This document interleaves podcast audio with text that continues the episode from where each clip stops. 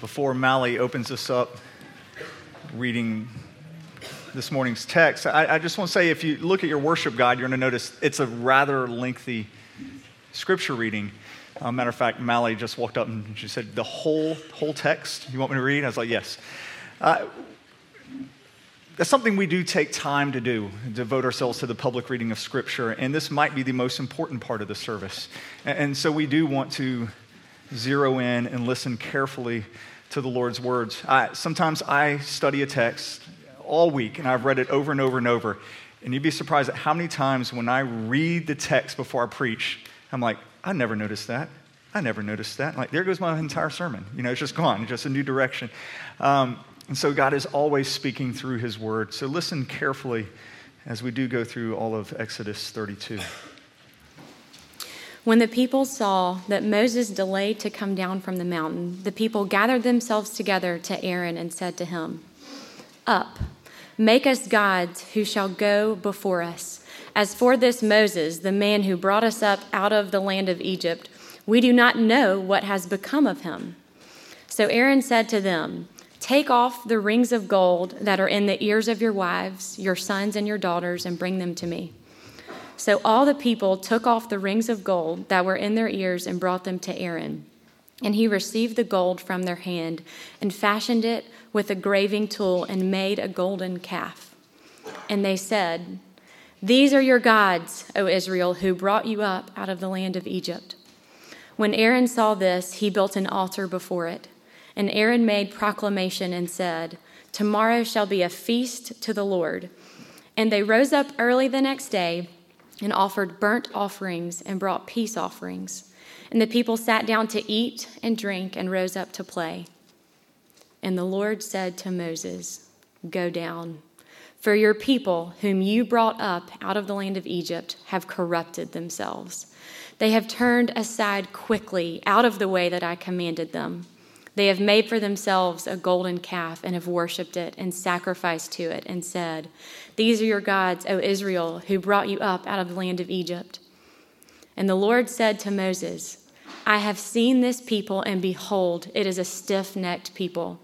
Now therefore, let me alone, that my wrath may burn hot against them, and I may consume them, in order that I may make a great nation of you. But Moses implored the Lord his God and said, O Lord, why does your wrath burn hot against your people, whom you have brought out of the land of Egypt with great power and with a mighty hand?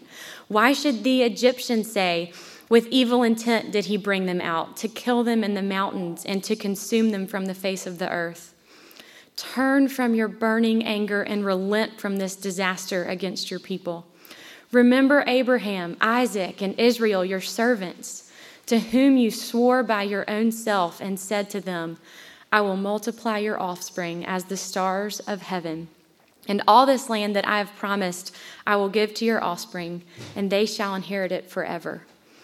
And the Lord relented from the disaster that he had spoken of bringing upon his people. Then Moses turned and went down from the mountain with the two tablets of the testimony in his hands Tablets that were written on both sides, on the front and on the back, they were written. The tablets were the work of God, and the writing was the writing of God, engraved on the tablets. When Joshua heard the noise of the people as they shouted, he said to Moses, There is a noise of war in the camp. But he said, It is not the sound of shouting for victory or the sound of the cry of defeat, but the sound of singing that I hear. And as soon as he came near the camp and saw the calf and the dancing, Moses' anger burned hot. And he threw the tablets out of his hands and broke them at the foot of the mountain. He took the calf that they had made and burned it with fire and ground it to powder and scattered it on the water and made the people of Israel drink it. And Moses said to Aaron, What did this people do to you that you have brought such a great sin upon them? And Aaron said, let not the anger of my Lord burn hot. You know the people, that they are set on evil. For they said to me, Make us gods who shall go before us. As for this Moses, the man who brought us up out of the land of Egypt, we do not know what has become of him. So I said to them, Let any who have gold take it off. So they gave it to me, and I threw it into the fire, and out came this calf. And when Moses saw that the people had broken loose, for Aaron had let them break loose to the derision of their enemies, then Moses stood in the gate of the camp and said, Who is on the Lord's side? Come to me. And all the sons of Levi gathered around him. And he said to them, Thus says the Lord God of Israel. Put your sword on your side, each of you, and go to and fro from gate to gate throughout the camp, and each of you kill his brother and his companion and his neighbor. And the sons of Levi did according to the word of Moses, and that day about 3,000 men of the people fell. And Moses said, Today you have been ordained for the service of the Lord, each one at the cost of his son and of his brother so that he might bestow a blessing upon you this day. The next day, Moses said to the people, You have sinned a great sin, and now I will go up to the Lord. Perhaps I can make atonement for your sin. So Moses returned to the Lord and said, Alas, this people has sinned a great sin. They have made for themselves gods of gold. But now, if you will forgive their sin, but if not, please blot me out of your book that you have written. But the Lord said to Moses, Whoever has sinned against me, I will blot out of my book. But now go, lead the people to the place about which I have spoken to you. Behold, my angel shall go before you. Nevertheless, in the day when I visit, I will visit their sin upon them. Then the Lord sent a plague on the people because they made the calf the one that Aaron made. This is the word of the Lord. Thanks be to God. If you would, pray with me. Our Father, we do ask that you would honor the reading of your word.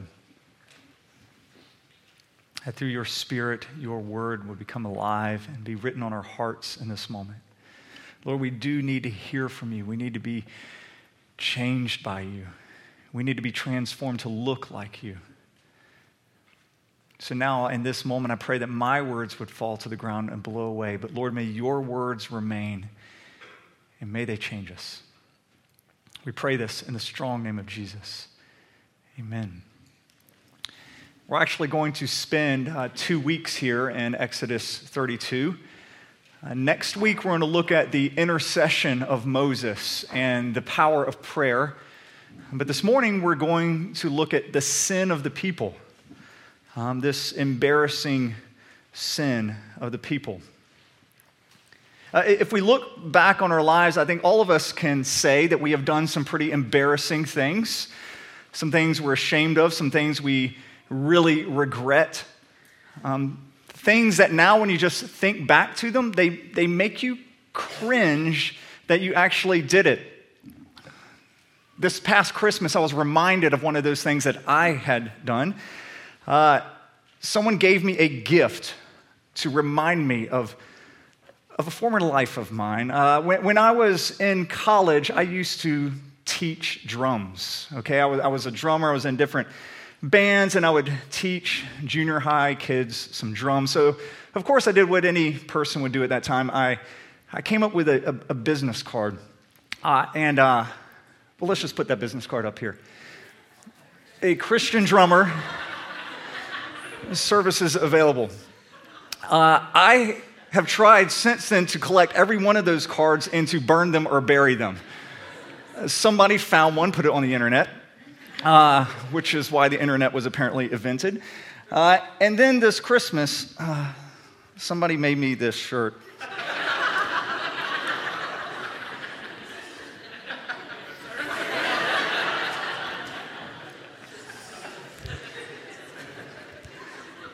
So if you do need a Christian drummer, maybe want to teach you some old Petra, Amy Grant, Stryper, something along those lines, you, uh, you know where to find one. Thankfully, they had the decency of blotting out the phone number when they put it on the internet. Uh, but all of us, we have those moments where we're like, oh, oh, I can't believe I did that. All right, th- this is one of those moments in Scripture.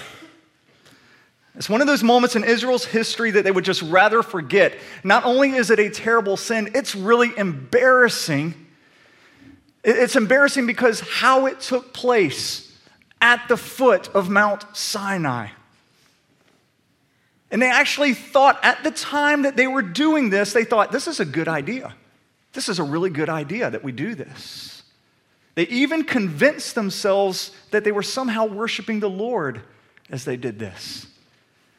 And so it's, when, when I read this story, I, get scared when I see how fast things went downhill for the Israelites. Uh, they had just arrived at Mount Sinai. And already back in, in 24, chapter 24, we, we saw how Moses had gone up the mountain and he had given them the law. It said that he read the law to the people, so they have already heard God's law. They had already entered into a covenant agreement, wholeheartedly agreeing to do this thing. And then Moses, he goes back up the mountain now to receive instructions about how to build the tabernacle of God and the ark of God.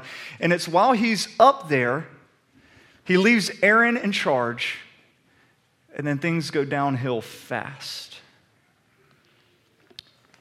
Let's look at what leads up to all of this. Go back to verse 1. It says, When the people saw that Moses delayed to come down from the mountain, the people gathered themselves together to Aaron and said to him, Up, make us gods who shall go before us. As for this Moses, the man who brought us up out of, e- out of the land of Egypt, we do not know what has become of him.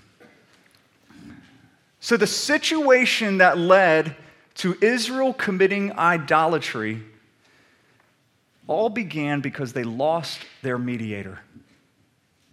Their mediator, Moses the one who spoke on behalf of God, the one who had confronted Pharaoh, the one who had raised his staff and parted the Red Sea, the one to whom the people begged, You go talk to God because if we talk to him, we will die. But you do that. And Moses did, and he relayed God's word to them. And now this Moses has ascended up into the clouds, up into heaven, or up into the, up into the mountain. And then they get scared that something has happened to him. He's absent. And they think maybe Moses is not coming back. And so all of this fear they now have leads them into idolatry and revelry. All of their man made religion that we see that comes out here is simply them trying to cope with the loss of their mediator. And it's important for us to understand this uh, because today we find ourselves in a somewhat similar position.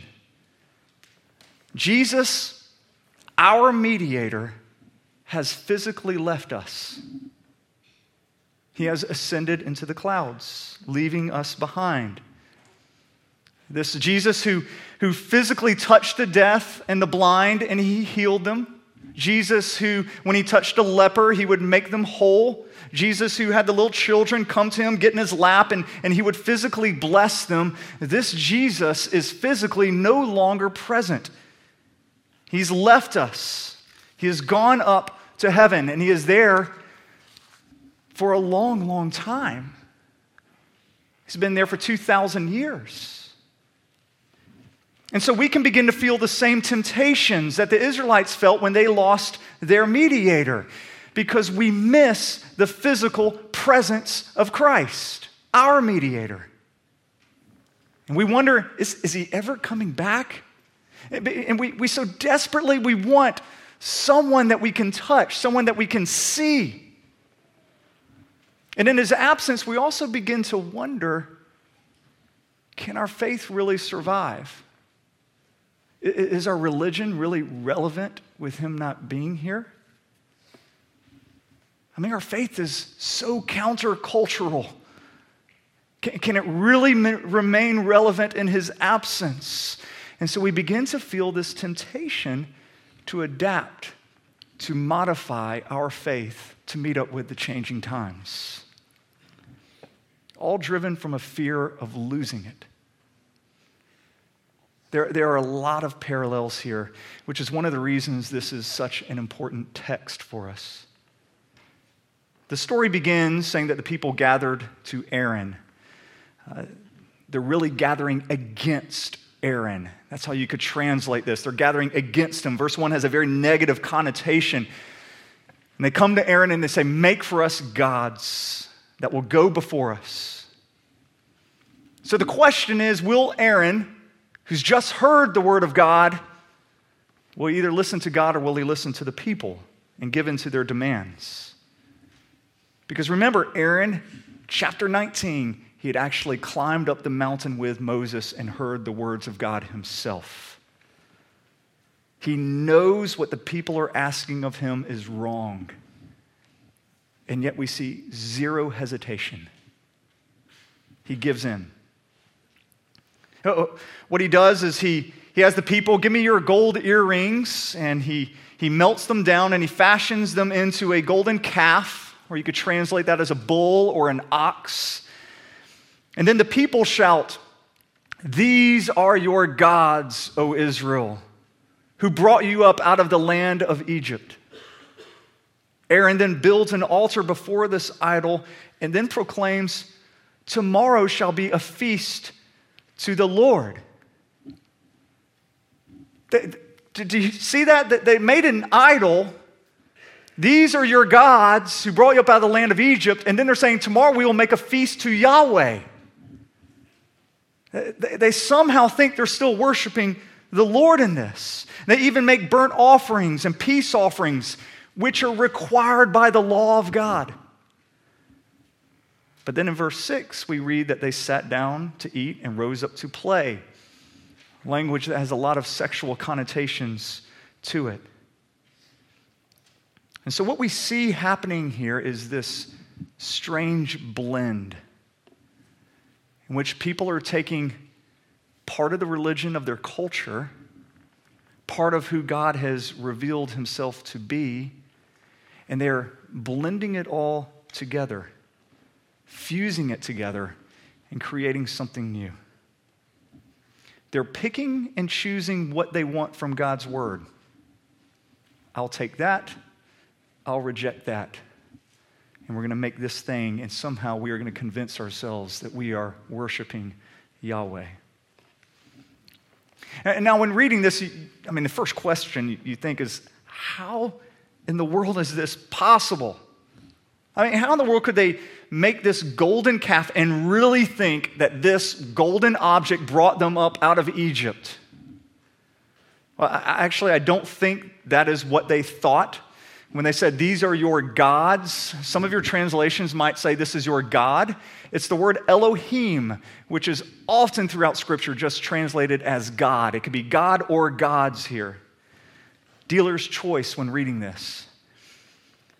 And what I think that they are, uh, they are viewing this idol as is how most people viewed idols as not actually God Himself, but as a representation of God.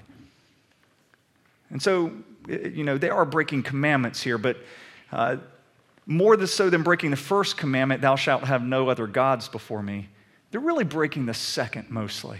You shall have no graven images, no, none of those physical representations of God. And that's what they thought they were doing when they made this calf was, was making a physical representation of God.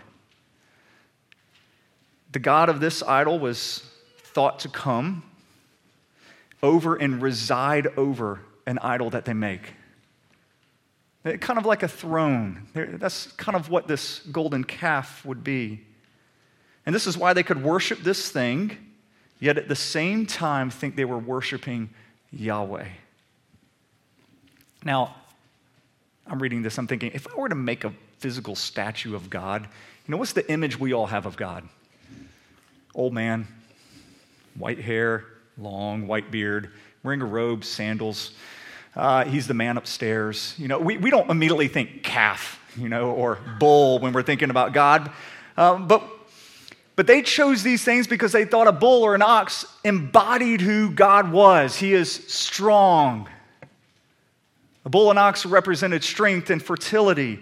Gold represented power and wealth. And so these are not necessarily bad things to ascribe to God but they do fall way short. Here, here's the thing when, when looking at this idolatry, the people are trying to meet a real need that they have in their hearts. It's a God given need. And that's we want to know what God is like. And we want for Him to be present with us, and we want Him to be leading us, and we want to worship Him. We, we all want this. It's not a bad thing, it's a God given desire that we have. Here's the ironic thing when you're reading this story they're down there making their own little gold false image.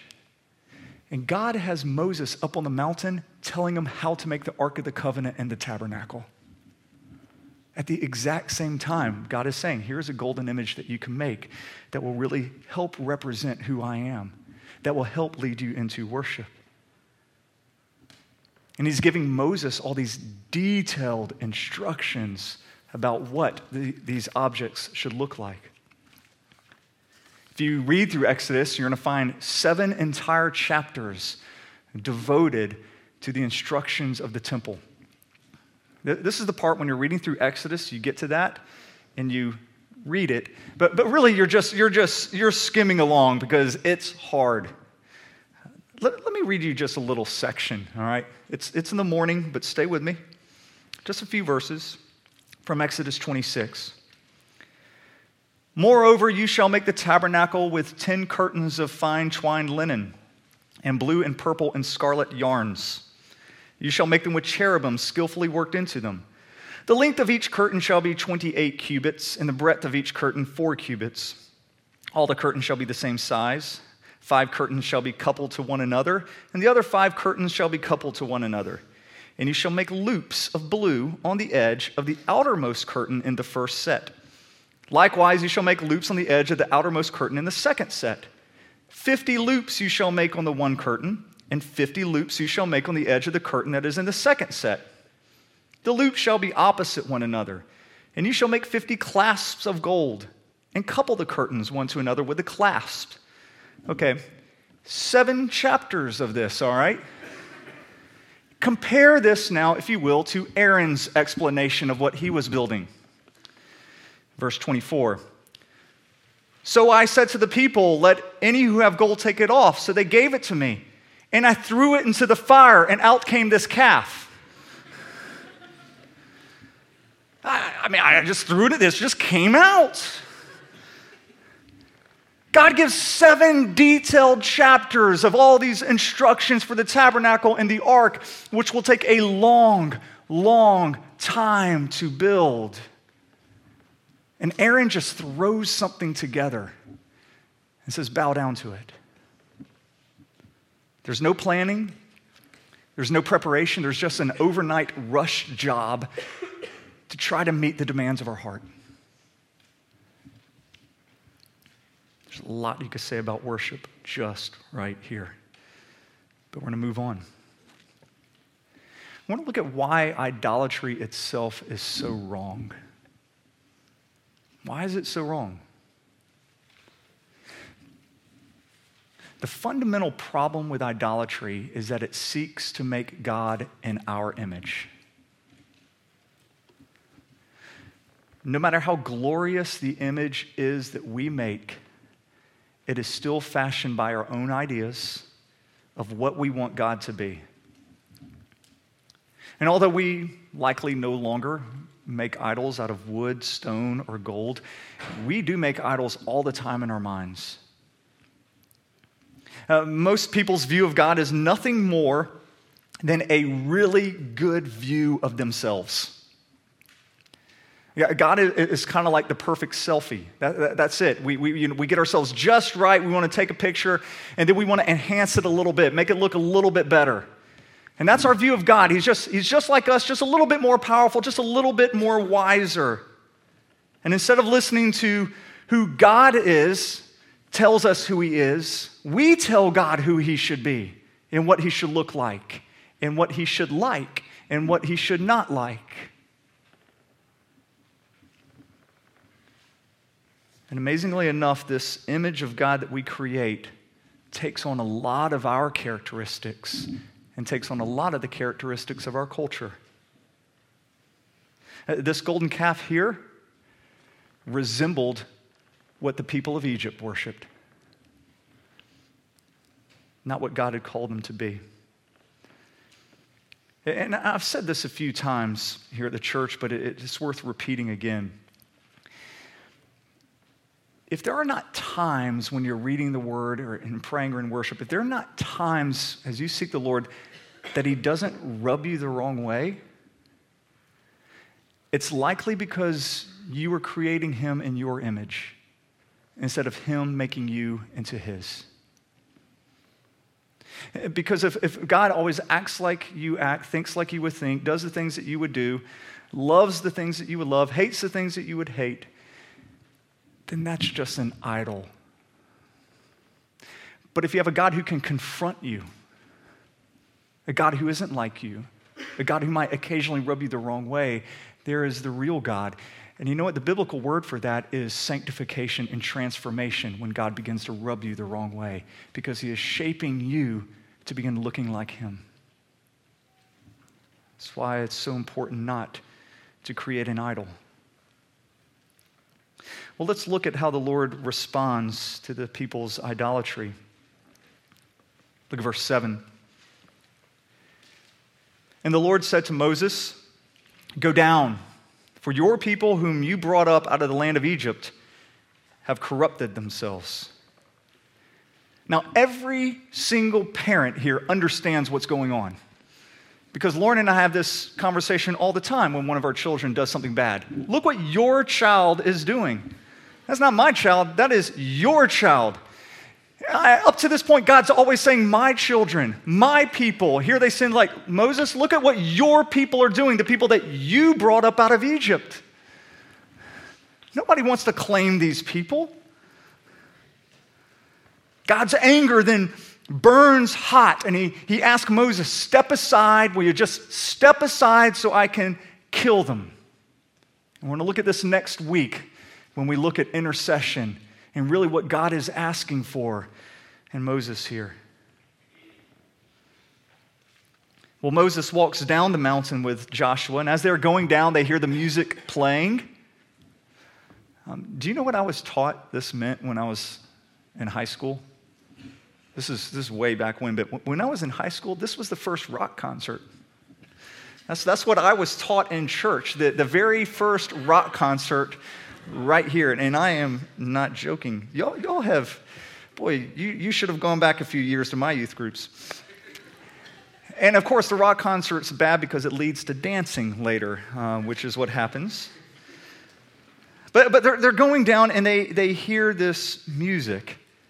And it's not a rock concert. What, what's happening is they're likely singing a hymn, they're worshiping. Remember back in Exodus 15, right after God parted the Red Sea, what's the first thing they did? Moses led them in a song. Now they've got this, this new mediator or this new, new God there, and they're saying, He brought you up out of Egypt. So what's the first thing they do? They sing a hymn. They're worshiping. And this is a scary, scary thought that God's people have the ability to be so deceived that we can actually think we are singing to the Lord when all we are singing to is an idol. We're committing idolatry. Unless our worship is shaped by the Word of God, we will fall into this trap. Well, after hearing the music, Moses goes down. He actually sees what the people are doing. And then his, his anger burns hot, just like the Lord's. You know, the Lord says his anger burns hot, and he tells Moses what's happening. Moses tries to stop him, but Moses couldn't see what the Lord was seeing. Now Moses sees it, and his anger burns hot, just like Yahweh's. And so he goes down and he gets these these tablets of stone and he throws them to the ground and he smashes them at the foot of Mount Sinai. And then he does the craziest thing. He has this golden calf ground up into powder and then he puts it in some water and he makes everybody drink it. And I mean, you read that and you're just like, what the heck is going on here? This is bizarre. And I'll confess, when I first read this, I kind of thought, was this kind of like washing, washing your mouth out with soap, you know, when you've done something wrong?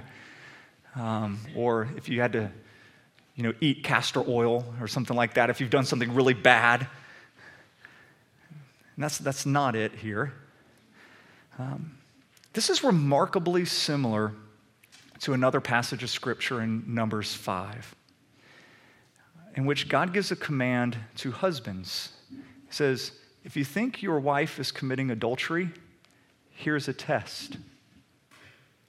And he says, What you could do is you could take some of the dust from the tabernacle, you could throw it in some water, mix it together, and put it for her to drink. Something that should be harmless, tastes bad, but harmless. It says, however, she gets severely sick and bloated and her legs get really bloated, you know that she has committed adultery. This is very similar right here. Moses doesn't have a tabernacle, but he takes what the people were treating as a tabernacle and he grinds it up, puts it in the water, and he gives it to them to drink. It seems to be an adultery test. Verse 30 supports this idea. Here, Moses says to the people, You have sinned a great sin. This phrase, great sin, is found in many Ugaritic and Egyptian texts, and in every one of them, it means adultery. If you want to know how the Lord views idolatry, he views it like adultery. This, this whole book of Exodus is a love story. That's what it is. God looks down at, at Israel and he, he rescues them from danger. And he, he draws them to himself and he leads them off into the desert in order to be alone with them. He protects Israel. He provides for her. He feeds her. He guides her. And at Mount Sinai, he enters into a covenant relationship with her, much like a marriage. As a matter of fact, Jewish weddings have the same opening lines You shall have no other before me. He's marrying Israel here. There are several Psalms that talk about God taking Israel out in the desert as a honeymoon period. And here, after God has shown them his heart by giving them the law, they say, We don't want a God that looks like that. And they want to make a God that they can understand. They want to make one more like them, a God that they can have some kind of control over. They want a God that more resembles what all the other gods look like.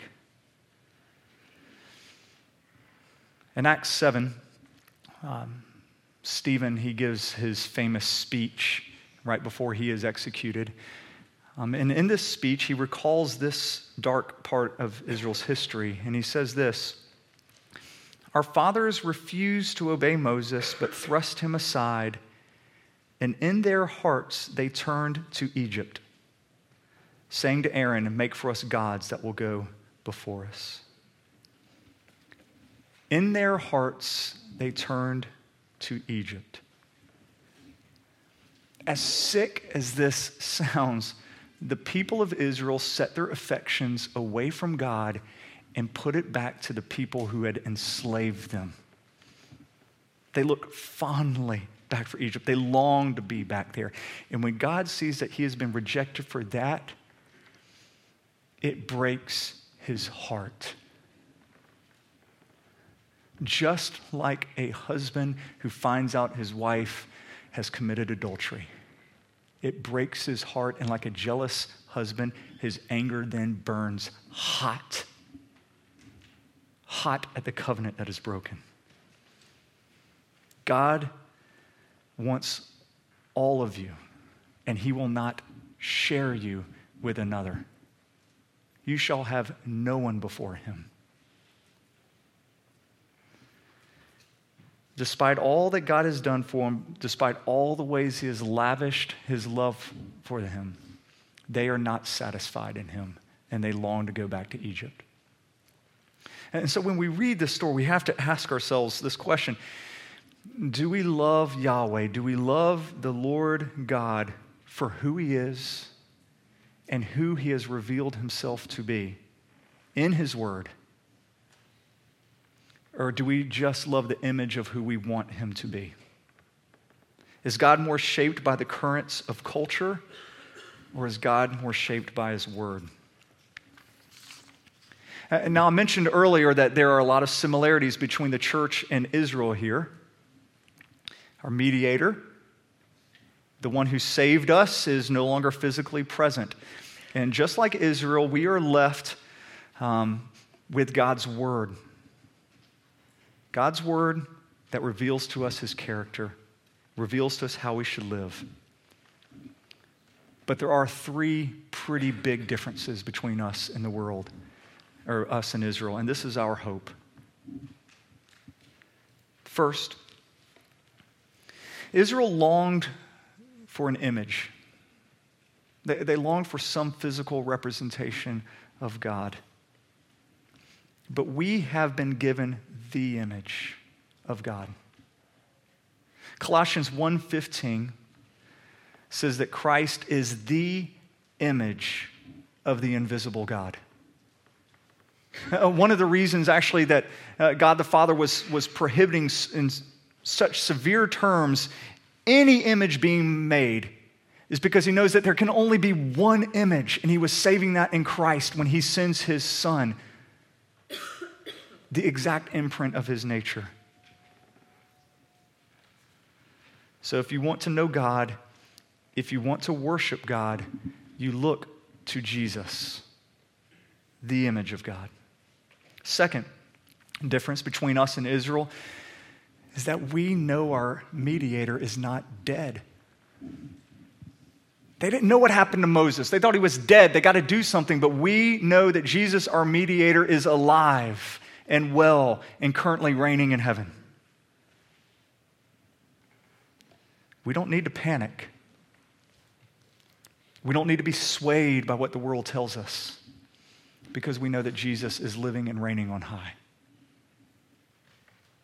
The final difference is this that although Jesus has physically left us, he did not leave us alone. Jesus did not leave us alone. In John 14, Jesus says, If you love me, you'll keep my commandments, you'll keep my law. And I will ask the Father, and he will give you another helper to be with you forever, even the Spirit of truth whom the world cannot receive because it neither sees him nor knows him. But you know him, for he dwells with you and will be with you. When Jesus says that my Father will give you another helper, that word another is one just like me. God's going to send somebody else that is just like me. The Spirit of God will come. Later in chapter 16, Jesus says, Nevertheless, I tell you the truth, it is for your advantage that I go away. I'm going to leave you, but it's for your good that I leave you. Why? So I could give you another helper to be with you forever. Or if I do not go away, the helper will not come to you. But if I do go, I will send him to you. And when he comes, he will convict the world concerning sin and righteousness and judgment. And so we have been given the Spirit of God, unlike these Israelites. I don't know about you, but as we've been going through Exodus, have you kind of felt the Spirit's absence? Have you felt his absence? I mean, hasn't the law, when we've gone through the law, even though you know it's good, you, you know it's full of grace, hasn't there been times of, as we've been looking at that, it has just kind of felt heavy? And you could tell the Israelites knew that it was heavy on them. It was heavy on them because they didn't have the Spirit of God. You, you actually see, when going through Exodus, you see a progression in God giving his words to the people. Uh, first, uh, first, God just speaks his law. And then he tells Moses, who then tells the people his law. And then, almost as if acknowledging, well, well, that's not enough, he tells Moses his law, and then he has Moses write it down. Maybe they just need it written down. And then, as if acknowledging that's not enough, he says, Moses, come up to the mountain. I will write it down for you on tablets of stone. So it goes from just hearing to hearing and being written down, now hearing and being written down by God Himself in stone. And yet it is still not enough to change his people. They still forget. And so we need the Word of God, not written on paper, not written on stone, but written on our hearts. And that's what the Spirit of God does. He writes it on our hearts. His word and stone will crush you. His word written on your heart will liberate you. And let me tell you this the Spirit of God satisfies. And this is what will keep your heart from wandering. Jesus, he, he said that his spirit is like water that quenches the thirst of your soul. In John 2, he says his spirit is like the best wine you've ever tasted. What he's saying is his spirit will satisfy the deepest longings of your heart. And, and so, you, when you read this, I mean, a question that comes up is do you really want to worship something lifeless, something you've made? Because something you have made cannot transform you, something you have made cannot save you. Or do you want to worship the living God?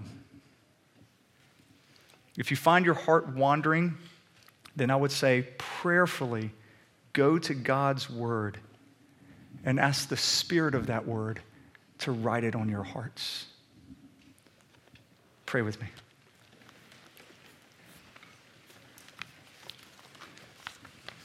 Lord, your word and your spirit are not at odds. Under the new covenant, they are wed together. So to let the words of Christ dwell in us richly means to be filled with your spirit. And so, God, I pray in this moment that your spirit, that he would come, that we give him an invitation to come and wreak havoc in our lives, to come and to write your words on our heart. Lord, we don't want to worship a man made God. We don't want to change you into our image. We want glory. Therefore, we want to be changed into yours. Jesus, we pray this in your name. Amen.